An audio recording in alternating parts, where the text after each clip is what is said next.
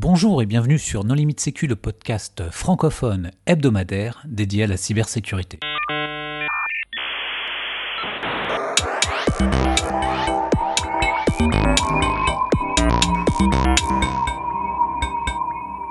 Alors aujourd'hui, nous allons parler de WebInject avec Jean-Yann Boutin. Bonjour Jean-Yann.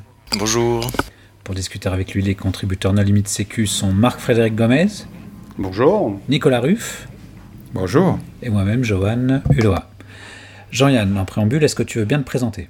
Oui, bien sûr. Alors, je suis un chercheur en logiciel malveillant chez euh, i7. Euh, i7 est une firme européenne avec euh, siège social à Bratislava et je suis rattaché au bureau de Montréal où je fais la recherche avec tous mes collègues qui sont là-bas. Alors, un web inject, qu'est-ce que c'est? Alors, un WebInject, en fait, c'est euh, un script, donc JavaScript, qui va être injecté euh, dans la session euh, furteur d'un utilisateur qui a été compromis par un trojan bancaire. Et en fait, ce que ça va faire, c'est que ça va modifier le contenu de la page qui est vue par cet utilisateur. Alors concrètement, ça donne quoi? Alors concrètement, c'est des web injects qui ont été utilisés depuis plusieurs, plusieurs années. Et en fait, euh, c'est euh, un des outils les, plus euh, utilisés par les trojans bancaires. Donc les trojans bancaires ont été une, des, familles de malware qui sont présents depuis très très longtemps.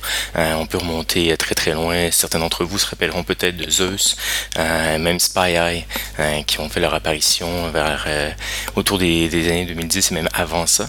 Et en fait, ce qui, eux, euh, la fonctionnalité qu'ils ont principalement, c'est qu'ils peuvent injecter du code dans euh, les browsers des, euh, en fait, des, systèmes qui sont infectés. Et lorsqu'ils sont dans le, browser. Donc, c'est une technique qu'on appelle man in, the browser qui illustre bien euh, la technique. Et finalement, il contrôle tout ce qui est reçu et envoyé par le, browser. Donc, on peut imaginer une personne qui va se connecter euh, au site web de sa banque et euh, lorsque le, le trojan bancaire va détecter qu'une institution bancaire ciblée est accédé, et bien là, ils vont pouvoir modifier tout le contenu qui est là. Donc, ils contrôlent euh, complètement ce qui est affiché à l'écran. Donc, euh, il peut, par exemple, rajouter euh, des champs. C'est quelque chose qu'on voit assez régulièrement dans des web injects qui sont de type un peu plus phishing et qui peuvent même cibler non seulement des institutions bancaires, mais aussi certains sites très populaires. On peut penser à Facebook ou Gmail.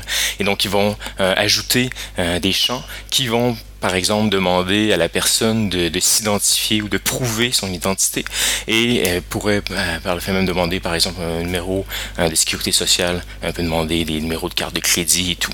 Et à ce moment-là, on parle plus de, euh, de, web inject de type phishing.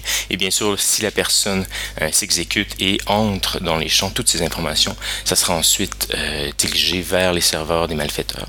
Et l'autre version, c'est au niveau des, des, données bancaires. Donc, ils vont ajouter euh, des, des, champs dans les numéros de carte et prendre les mots de passe et tout, et les utiliser par la suite pour tenter de frauder la personne. Euh, juste pour bien comprendre, c'est pas le site web qui est compromis, mais c'est bien la machine de l'utilisateur final. Oui, exactement. Donc on fait l'utilisateur final avant même que la page web soit affichée sur son écran. Le, le trojan bancaire va injecter du, euh, script, donc du JavaScript qui va euh, modifier dans le fond ce qui, est affiché. Donc ce qui provient de l'institution bancaire ou de tout autre site web qui est ciblé par ces web injects n'est pas modifié, va être modifié seulement localement et vu uniquement par l'utilisateur. Pour que les utilisateurs comprennent bien, c'est-à-dire que quand vous allez ouvrir votre navigateur, votre navigateur sur votre euh, PC à la maison, euh, généralement on a tous les droits administrateurs, alors que ça ne devrait pas être le cas. donc il peut faire tout ce qu'il veut. Le Web Inject va non seulement récupérer tout ce que vous êtes en train de taper à l'écran, les URL assez classiques, mais surtout derrière, il va permettre à l'attaquant de recevoir en temps réel tout ce que vous allez faire au clavier. C'est-à-dire que même si vous rentrez votre mot de passe euh, via du clic de souris, ce genre de choses, il peut reconstituer la, frame. Et euh, à partir de là, il peut se dire, bah, quel que soit le site sécurisé, que ce soit un site sur une institution financière, que ce soit le site des impôts, etc., il se met à récupérer. Et ça marche très très bien. Euh, physiquement, ça se présente comment? C'est un processus, c'est un plugin, c'est une extension de navigateur? Enfin, quelles sont les technologies qui sont utilisées? Donc le, cas classique, ça va être un trojan bancaire qui va, euh, bon, qui est bien sûr un logiciel malveillant qui, qui euh, s'exécute sur la machine. Et lorsque l'utilisateur va euh, lancer son, son, browser, il va injecter du code à, l'intérieur qui va aller hooker, si on veut dire certaines fonctionnalités qui sont essentielles à l'affichage des, des, pages web. Donc on peut penser dès, dès que le furteur envoie ou reçoit du contenu, eh ben le code qui a été injecté dans le browser est en mesure d'inspecter tout le contenu. Et euh, comme Marc-Frédéric disait, ensuite il peut modifier à sa guise, il peut envoyer euh, n'importe quelle euh, donnée qui est entrée aussi. La, surface d'attaque la plus simple, vous envoyez un, vous recevez un mail avec un lien pour voir votre fameux colis reçu par un célèbre vendeur en ligne. Et en fin de compte, c'est un, un, mail de phishing, mais qui va surtout installer ce trojan sur le PC. Et ça va ne déclencher aucune alerte sur la majorité des antivirus. C'est ça ce qu'il faut aussi voir. Le navigateur va commencer à l'installer. Il, installe ça, il ne voit pas que c'est un plugin supplémentaire. C'est assez impressionnant comme technique et surtout c'est très simple. Et donc, c'est effectivement la, façon dont euh, plusieurs de ces trojans sont installés euh, chez les victimes. Euh, malheureusement, pour les défendeurs, les, attaquants ont accès à la majorité des antivirus et peuvent donc tester leurs produits. Donc, c'est l'apparition de ce qu'on appelle les crypteurs. En fait, ce qu'ils font, c'est qu'ils vont modifier l'enveloppe du, du trojan. Donc, le, le cœur même, donc le code malveillant reste le même, mais l'enveloppe change à tout bout de champ et donc c'est très difficile pour les compagnies d'antivirus virus de rester et de détecter l'ensemble de ces variations euh, du même truc. On peut penser un peu l'analogie des poupées russes. Donc la, dernière poupée sera toujours la même, mais on rajoute des couches et des couches et des couches, et ça devient de plus en plus difficile d'identifier euh, ce qui est au cœur du, euh, du trojan. Mais les navigateurs, eux, par contre, ils sont mis à jour toutes les semaines, enfin, tous les 15 jours, et ils peuvent essayer de, de, de contrecarrer ces techniques. Enfin, il me semble qu'il y a aussi quelque chose à jouer de ce côté-là, non? Tout à fait. Donc, les, euh, en fait, euh, il y a peut-être quoi une dizaine d'années, c'était beaucoup plus simple que maintenant de, de, réussir en fait à modifier euh, le contenu des pages web au niveau des à, travers les web inject parce que ce que les, les malwares font c'est qu'ils vont comme je disais précédemment s'injecter dans le furteur et ensuite aller euh, hooker, donc rajouter des, euh, du code et modifier le code du furteur. Et bien sûr, bon, euh, Chrome ou Firefox ou euh, tous les autres savent bien que c'est une technique qui est utilisée. Donc ils essaient de rendre ce, cette méthode de hooking de plus en plus compliquée, de plus en plus difficile. Et donc, malgré tout, ils réussissent à le faire, mais ils doivent constamment modifier leur code pour s'assurer qu'il reste compatible avec tous les furteurs. Donc il y a aussi une guerre hein, qui, se, qui se joue à ce, à ce niveau-là faut, faut quand même rester réaliste. Hein. Dans le monde réel euh, de tous les jours, il y a encore du Windows XP, il y a du Windows 7. Tout le monde n'a pas les derniers navigateurs. Et qu'on le veuille ou non, euh, quand on regarde sur les sites, euh, les gens qui sont malheureusement victimes de ce type de, malware, bah, ils sont aussi sur des plateformes. c'est pas la dernière plateforme récente patchée à jour avec deux antivirus. Est-ce que c'est pas la responsabilité des banques, ça, de rejeter les clients en leur disant votre navigateur est out of date, euh, veuillez euh, vous mettre à jour avant de pouvoir accéder à notre site? C'est pas aussi facile que ça, et c'est brutal comme méthode euh, marketing. On peut pas. La banque a une responsabilité. Les institutions financières ont des responsabilités, mais les clients aussi. Et la jurisprudence est très claire là-dessus.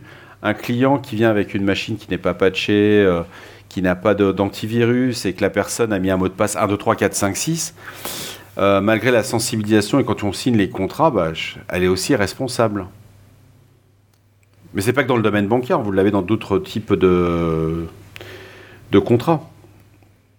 D'ailleurs, il y a eu une jurisprudence euh, récente là-dessus, non? Sur le cas de quelqu'un qui qui n'a pas été remboursé par sa banque, suite à un cas de fraude qui était vraiment euh, très grossier qui aurait pu passer pour être. Euh, enfin, on aurait pu même suspecter la complicité de, la personne. Tout à fait. Ça a été un cas qui a été vu, euh, qui a été même euh, passé en cours d'appel à Paris, puis en cours de cassation. Et ça a opposé un, établissement financier face à un client qui avait une fraude de 5000 euros. Et ce qui s'est produit, c'est que la banque a constaté via euh, le tribunal que le client n'avait pas été, euh, comment dirais-je, euh, n'avait pas pris toutes les mesures de précaution. Et c'était un phishing à l'origine, si j'ai bonne mémoire de l'histoire. C'est-à-dire que la, banque ne peut pas être responsable de tout, ce qui me semble un peu logique quelque part. C'est comme c'est un assureur, on peut la bourse s'assurer tout risque. Si vous prenez votre voiture et vous allez, vous allez écraser quelqu'un volontairement, c'est pas la banque qui va pas l'assureur qui va être responsable. Là, c'est pareil.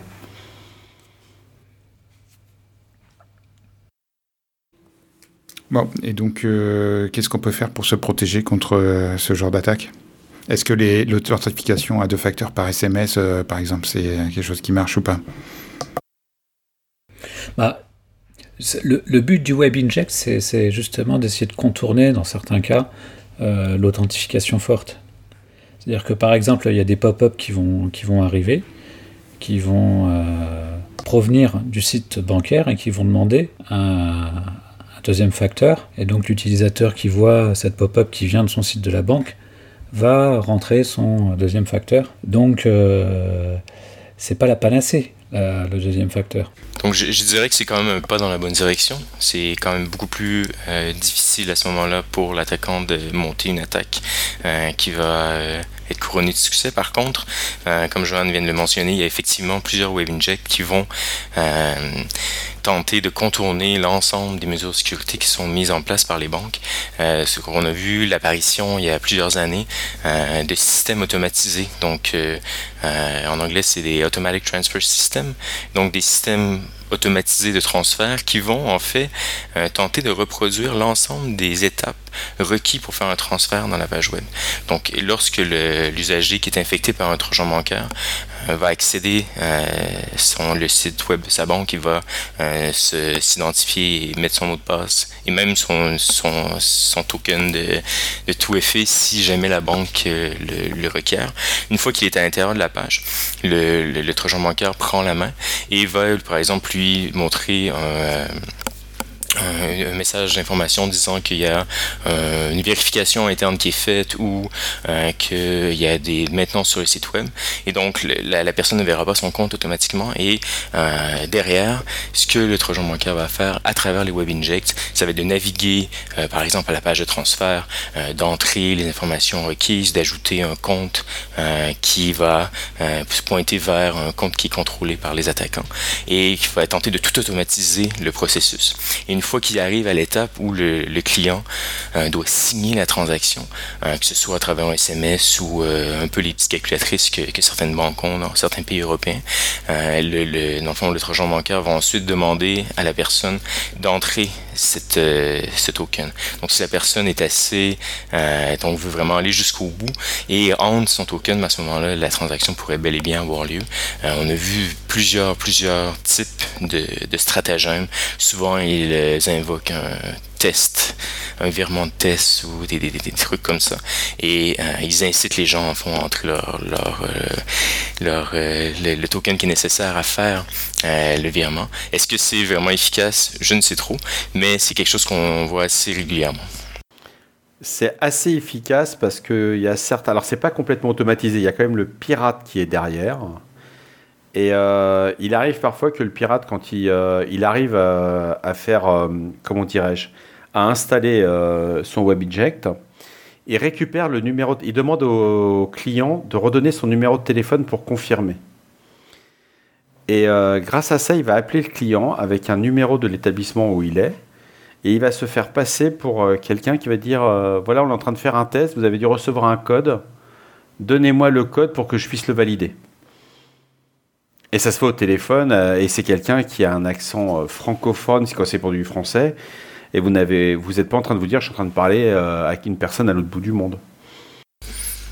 Mais ce, dont je parlais, c'est vraiment complètement automatique. Donc, dans le vraiment dans le code malveillant qu'on a étudié, il y avait euh, l'ensemble des étapes euh, qui demandaient aux gens d'entrer les trucs. Mais je suis tout à fait d'accord avec vous que euh, dans certains cas aussi, ils vont utiliser un peu ce champ d'engineering direct où est-ce que les gens vont se faire appeler et qui, ce qui a probablement beaucoup plus de chances de fonctionner que d'avoir une. Et regarde le montant du compte. Si quelqu'un a 2000 euros sur son compte, ils vont pas trop se prendre la tête. S'il tombe sur un compte où il y a plusieurs centaines de milliers d'euros, si c'est un compte professionnel ou si c'est quelqu'un qui a, qui a beaucoup d'économies, etc., euh, là on rentre dans du social engineering et on va aller plus loin. quoi. C'est euh, quelque chose d'autre aussi qui, qui, peut être intéressant pour vos auditeurs euh, qu'on a vu dans le passé, c'est l'utilisation de de, de Trojan Android. Donc on sait que plusieurs institutions financières vont utiliser un, SMS pour confirmer les transactions. Et eh bien quand euh, les, gens allaient, euh, dans le fond, qui sont infectés encore une fois par le Trojan bancaire et qu'ils accèdent au site de leur banque, on leur demande leur numéro et euh, lorsqu'ils bon, s'exécutent et qu'ils entrent leur numéro, ils vont recevoir un SMS vers un lien malicieux, donc qui contient un, APK, donc une application Android qui va, elle, quand, elle s'installer, va tenter de obtenir les autorisations nécessaires pour euh, étudier les SMS et ensuite tenter de récupérer automatiquement les SMS qui étaient envoyés par les institutions financières. Donc ça c'est quelque chose qui fonctionnait ou plutôt qu'on voyait beaucoup il y a quelques années. Euh, maintenant c'est peut-être un peu moins vrai. par contre c'est quelque chose qui était assez populaire dans les, je dirais au milieu des années 2010. Est-ce qu'on peut dire ça pas vraiment? En 2010 et 2015 on l'a vu encore un peu jusqu'à fin 2017, début 2018, on a vu ça encore. Mais maintenant, les attaquants vont, ce qu'ils apprécient, c'est, on l'a vu le genre d'arnaque, c'est des applications gratuites euh, sur les Play Store du type euh, vous voulez euh, prendre la lampe torche, l'application anti-moustique, ce genre de choses. Et euh, derrière, vous allez avoir le web engine qui va dedans. Donc vous dites, tiens, c'est super, j'ai pris une application pour contrôler les moustiques en été à partir de votre téléphone. Alors ça ne marche pas. Hein, faut... C'est quand même un gros fake. Mais ça bien, au niveau téléchargement, ça a bien fonctionné. Et il faut savoir que quand vous installez ce genre d'application, il y a beaucoup de gens qui disent bah tiens, je vais donner accès à mes contacts, à mes photos, à mon agenda. Et l'application qui est légitime sur la Play Store que vous avez euh, téléchargée, bah derrière, elle a du web inject. Euh, elle va aller chercher le web inject, se charger à votre insu et elle va se mettre à espionner votre téléphone avec euh, tout ce qui est application avec identifiant et mot de passe. Et si vous êtes chez un agrégateur euh, de comptes euh, bancaires, là c'est fini quoi. Vous avez, comme on dit, c'est du open bar. Alors, est-ce que tu parles d'agrégateur avec la réglementation européenne qui oblige toutes les banques à fournir des API interopérables Est-ce qu'il n'y a pas un risque que ce type d'attaque explose? Seule l'histoire nous le dira. Alors, qu'est-ce qu'on peut conseiller à nos auditeurs pour se protéger? Mais le vecteur initial, c'est du phishing. Dans la majorité des cas, on est sur du cas du phishing. La lutte contre le phishing est quelque chose dans les institutions financières qui est pris très au sérieux. C'est tout sauf un sujet, euh, comment dirais anecdotique. Et les montants qui sont mis dans la lutte contre le phishing au niveau mondial dans les institutions financières, euh, c'est quelque chose qui est vraiment significatif. C'est vrai que quand il y a des campagnes qui sont faites, il y a des analyses qui sont effectuées, euh, il y a du partage d'informations au niveau international. Euh, c'est aussi une des forces qu'ont les défenseurs par rapport à ce type de menace. Alors, vu les moyens considérables qui sont déployés, pourquoi est-ce que le problème n'a pas complètement disparu puisque les, les attaquants sont aussi forts que ça Ou est-ce que euh, la rougeole existe encore à New York hein. Et pourtant, le vaccin, il existe. Hein. Oui, mais c'est pas sûr qu'il soit déployé avec beaucoup de, moyens et de force. Bah, Aujourd'hui, on, on, le constate de plus en plus sur le il y a des pays qui sont beaucoup plus résistants que d'autres, des plaques continentales, on va dire, qui sont plus résistantes que d'autres.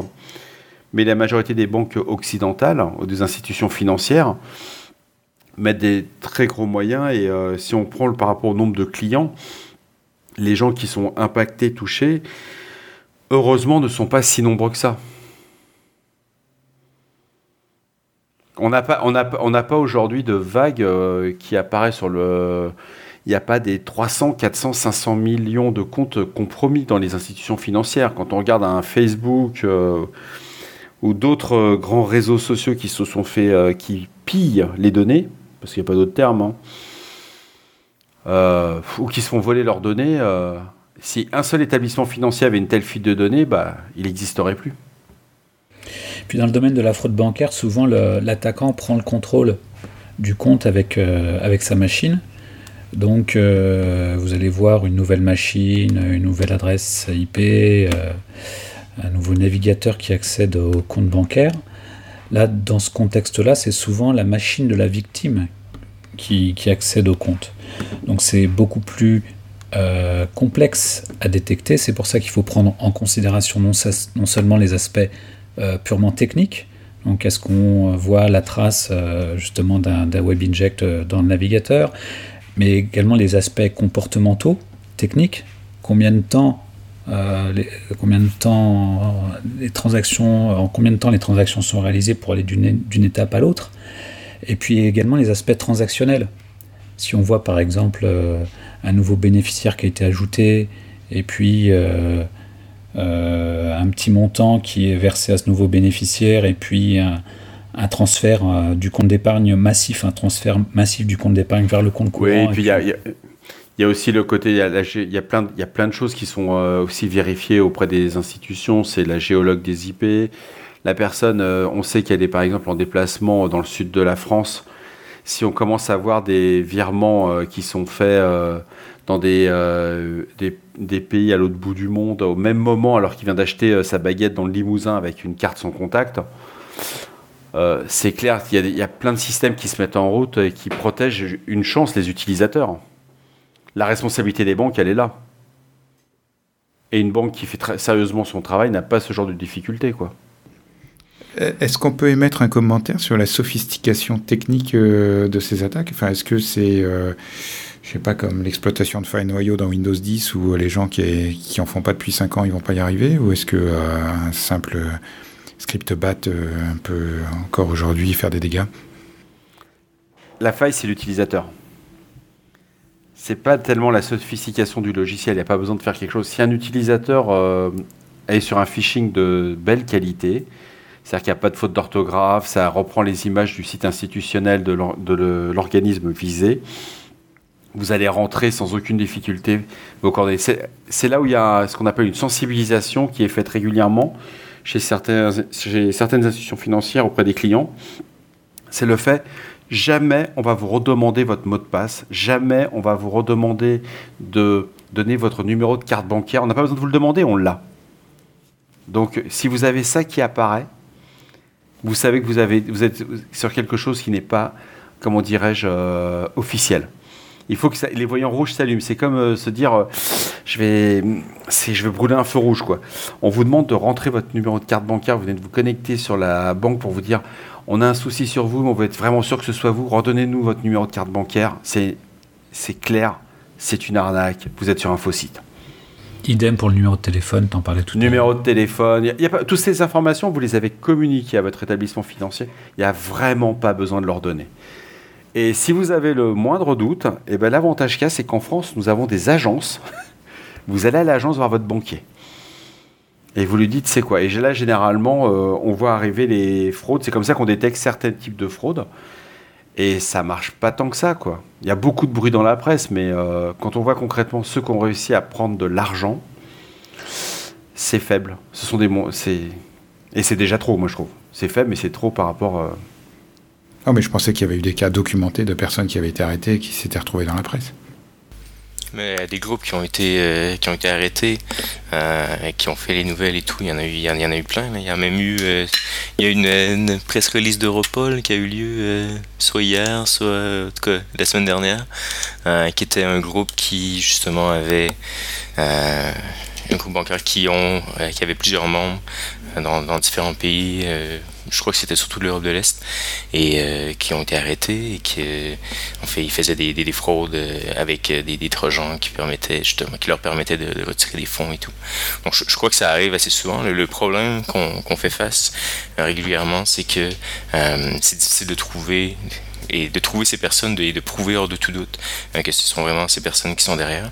Et régulièrement, les enquêtes policières durent très très longtemps. Et au final, c'est pas un processus qui est très réactif. Il y a le temps judiciaire et il y a, le temps judiciaire, il y a le temps euh, de l'entreprise. Et il faut voir que quand on est sur des organismes euh, ou des groupes d'attaquants diffusés dans le monde, ça demande tout de suite des moyens que très peu d'entreprises privées peuvent faire on va devoir faire appel à des autorités du type euh, Interpol, Europol, euh, vous allez avoir des autorités américaines, euh, et quand c'est pas parce que vous pensez avoir ciblé quelqu'un dans les, par exemple, si on prendra le cas des pays de l'Est, mais ça pourrait être aussi bien en Asie, ben, on va se retrouver avec quelqu'un qui était en fin de compte aux États-Unis. Et les juridictions font en sorte que quand on commence à remonter la chaîne, ça prend beaucoup de temps. C'est pas juste identifier une IP, quoi pour ceux qui pensaient parmi nos éditeurs qu'il suffirait juste une IP, euh, ça vient de tel endroit, non, c'est un peu plus compliqué. Et on peut se retrouver dans une ex-république de l'Union soviétique où on vous dit bah là on n'ira pas parce que le gars euh, bah, il est protégé et c'est fini quoi. c'est un cas d'école qu'on apprend assez rapidement. Mais ceci étant dit, je crois que c'est une, excellente façon. Et là, on, diverge un peu du, euh, thème du Web Inject. Mais euh, j'ai été personnellement et, avec I7 euh, impliqué dans des opérations avec les forces policières et c'est un processus qui est très très long, euh, mais qui au final fait réellement une différence. Donc lorsqu'on a une, opération qui va euh, qui va mener à des arrestations et à des, des, peines qui sont somme toute assez lourdes, ça peut avoir aussi un effet dissuasif par rapport aux autres cybercriminels. Ok, est-ce qu'on a fait le tour? Jean-Yann, tu voudrais ajouter une conclusion? Euh, ben, je sais pas trop. on n'a pas finalement, on n'a pas parlé énormément du côté technique de la chose, qui est définitivement mon, euh, ce, que, ce, qui, ce, qui, est le plus, euh, selon j'ai le plus d'informations. Euh, mais. Ah bah écoute, avec plaisir alors. Si tu nous parlais un peu de Good Kit.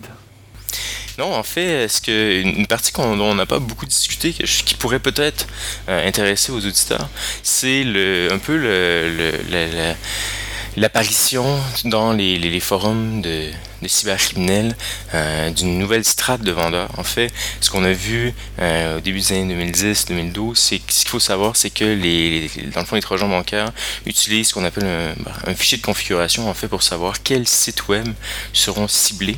Euh, parce que bien sûr, si l'ensemble des sites web visités par le système infecté était ont été, été, répertoriés, ça ferait beaucoup trop de bruit pour euh, les cybercriminels.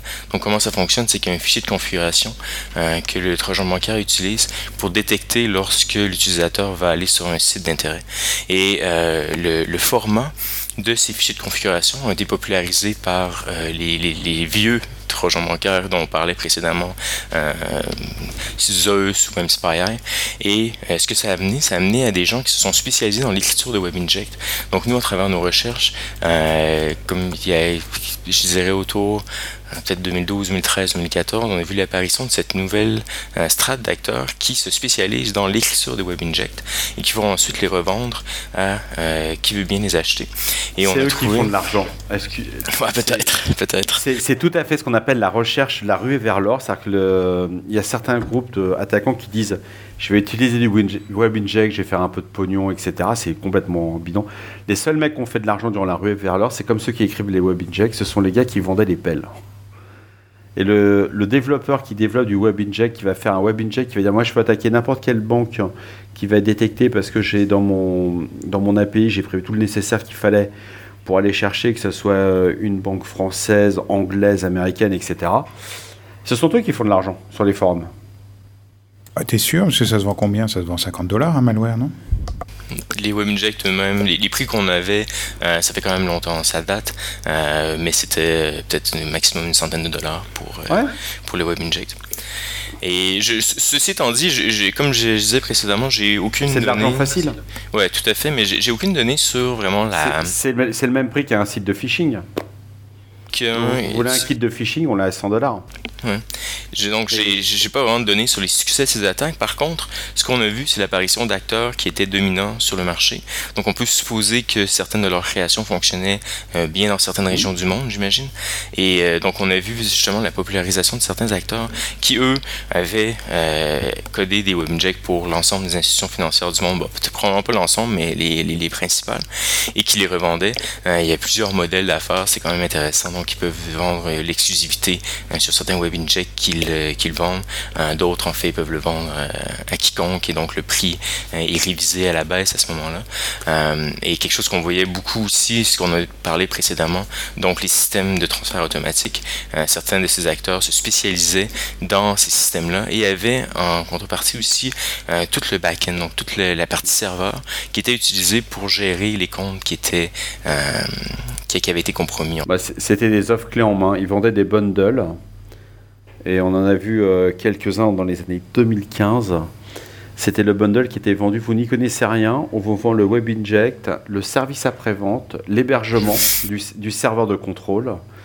Et euh, il y avait même un responsable de la QA. J'avais vu ça sur un forum, c'était extraordinaire. Un support. Et pour moins ah, il y avait un support, mais il y avait aussi la QA, c'est-à-dire qu'on était en mode, euh, ils vendaient, euh, je crois, 600 700 dollars US à l'époque, mais ils vous garantissaient un retour sur investissement entre 2 et 3 000 dollars dans le mois.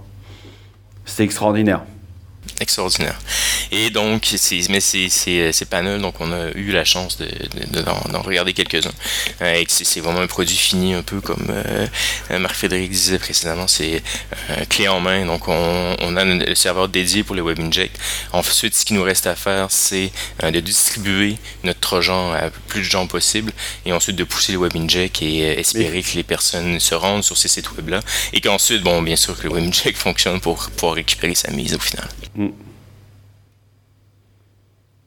Et dans les forums, il y avait des gens qui fournissaient de WebInject et d'autres qui fournissaient, ils s'étaient associés pour euh, mettre les campagnes de spam associées. Et le, phénomène de, des forums cybercriminels où est-ce qu'on peut acheter à peu près euh, tout, ce, tout, ce, dont on a besoin pour construire un botnet est quand même assez bien documenté et euh, une réalité en fait pour quelques centaines de dollars, on peut euh, réussir à se créer, à s'acheter un Trojan, ensuite le faire distribuer et tout. Euh, mais c'était à cette époque, c'était intéressant de voir que les WebInject subissaient en fait le même sort que tous les autres euh, tous les autres aspects du cybercrime où est-ce que, encore une fois, le WebInject, on pouvait se fier, ou à tout moins penser se fier à des personnes qui connaissaient vraiment bien les WebInject et pouvaient nous fournir un produit qui était de haute qualité ou perçu comme de haute qualité. Euh, un dernier petit truc peut-être? Eh ben avec plaisir. Ok. Alors on est... je crois que c'était pas vraiment ce que euh, Nicolas essayait d'avoir au niveau de l'aspect technique du, euh, des banking trojans. Par contre, j'ai un petit commentaire à ajouter.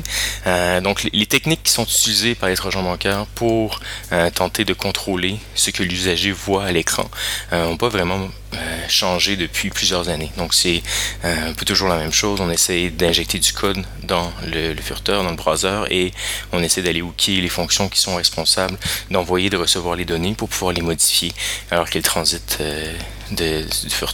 Par contre, on a vu un, un trojan bancaire qui, qui, est apparu l'année dernière, ou peut-être, je crois que c'était l'année dernière, et, que, et qui s'appelle Backswap.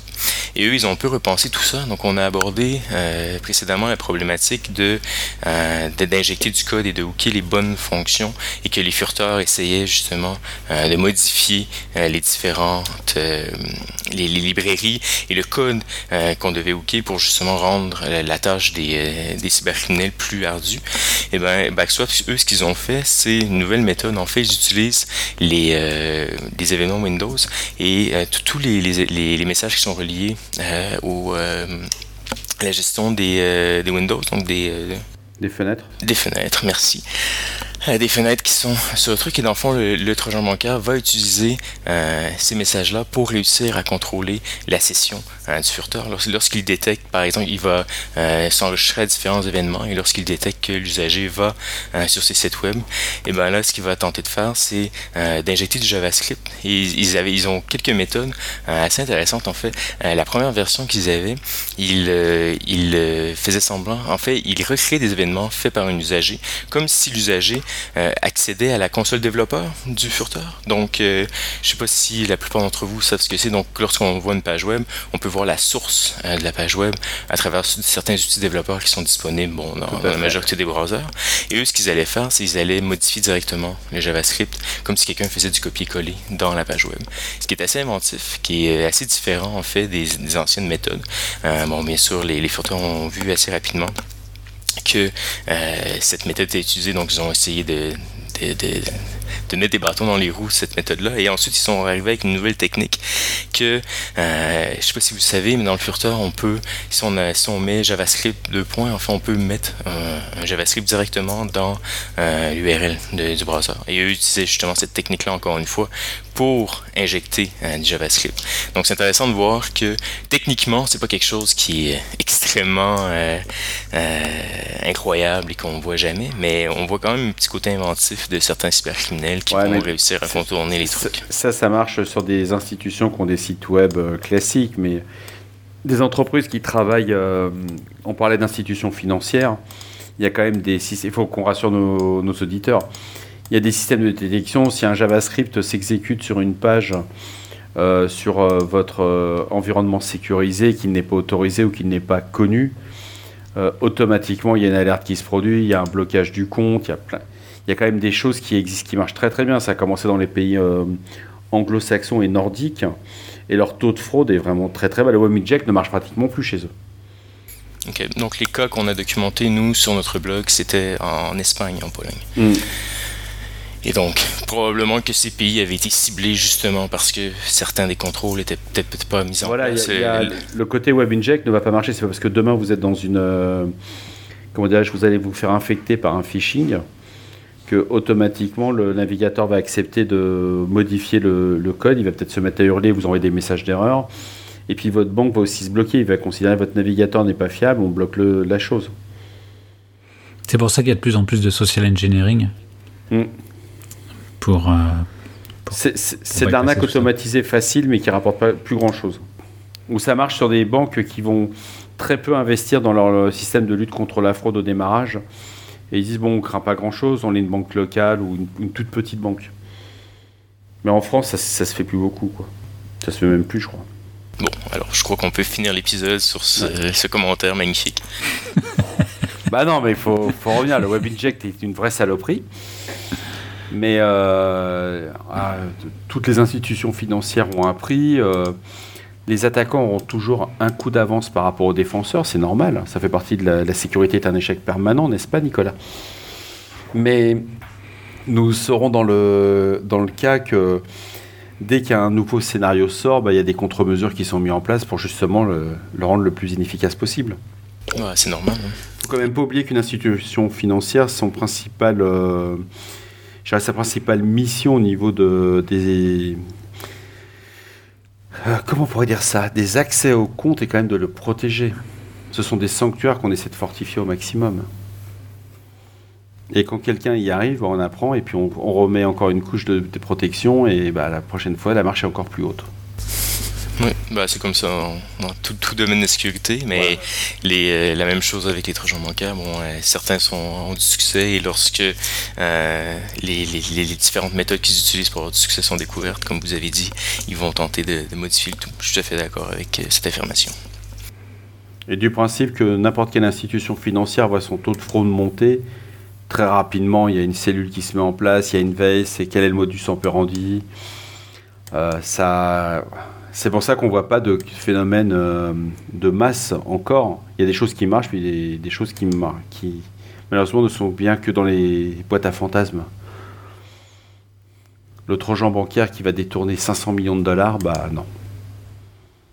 Pas tout de suite. Euh, ben, je sais pas. J'ai j'ai- j'ai- j'ai accès à aucun chiffre. Mais on parle un peu de Europol. Euh, Il y a quoi il y a 500 cinq- cinq, dix millions minutes. C'est 100 millions. Ouais, ils auraient vendu. cent- Ouais, ils, 100 ils ont réussi à, à voler 100 millions. Et bon, on a des, euh, on a des des- d'autres exemples de. Par exemple. Peut-être que vos auditeurs se rappelleront de euh, Slavik, qui était euh, le cerveau présumé derrière Zeus et qui a été sur le Most Wanted List de FBI pendant longtemps parce qu'il aurait lui aussi euh, réussi à voler des millions. Euh, c'est des, exemples qui sont publics, mais la majorité Mm. des cas, c'est toujours euh, privé, donc on ne peut pas avoir accès aux chiffres. Il faut se fier à ceux qui, qui savent pour vrai. Par contre, c'est quand même une menace qui existe et qu'il faut, qu'il faut toujours faire attention. Je crois que les conseils qu'on a donnés euh, précédemment s'appliquent non seulement aux trojans bancaires, mais à l'ensemble euh, des, euh, des trojans qui peuvent cibler un système. Et c'est toujours d'être euh, de prévenir plutôt que de guérir. Oui, parce qu'il n'y a, pas que les banques hein, qui, sont, qui sont impactées par les web injects, par exemple, les moteurs de recherche aussi. hein. Un web inject peut modifier très facilement justement les premiers résultats pour faire en sorte de vous rediriger tout le temps, euh, on va dire, vers le même site. Tout à fait, mais euh, habituellement, la, plupart des botnets qui vont faire du, du ad fraud, donc la, la fraude publicitaire, euh, vont utiliser d'autres techniques que, que les web injects pour arriver à leur fin.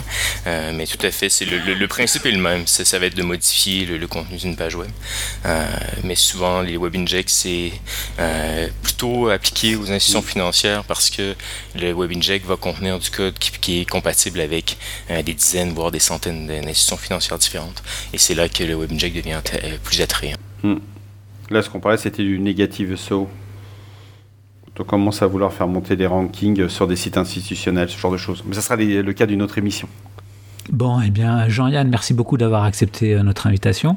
Chers auditeurs, nous espérons que cet épisode vous aura intéressé et nous vous donnons rendez-vous la semaine prochaine pour un nouveau podcast. Au revoir. Au revoir. Au revoir. Au revoir.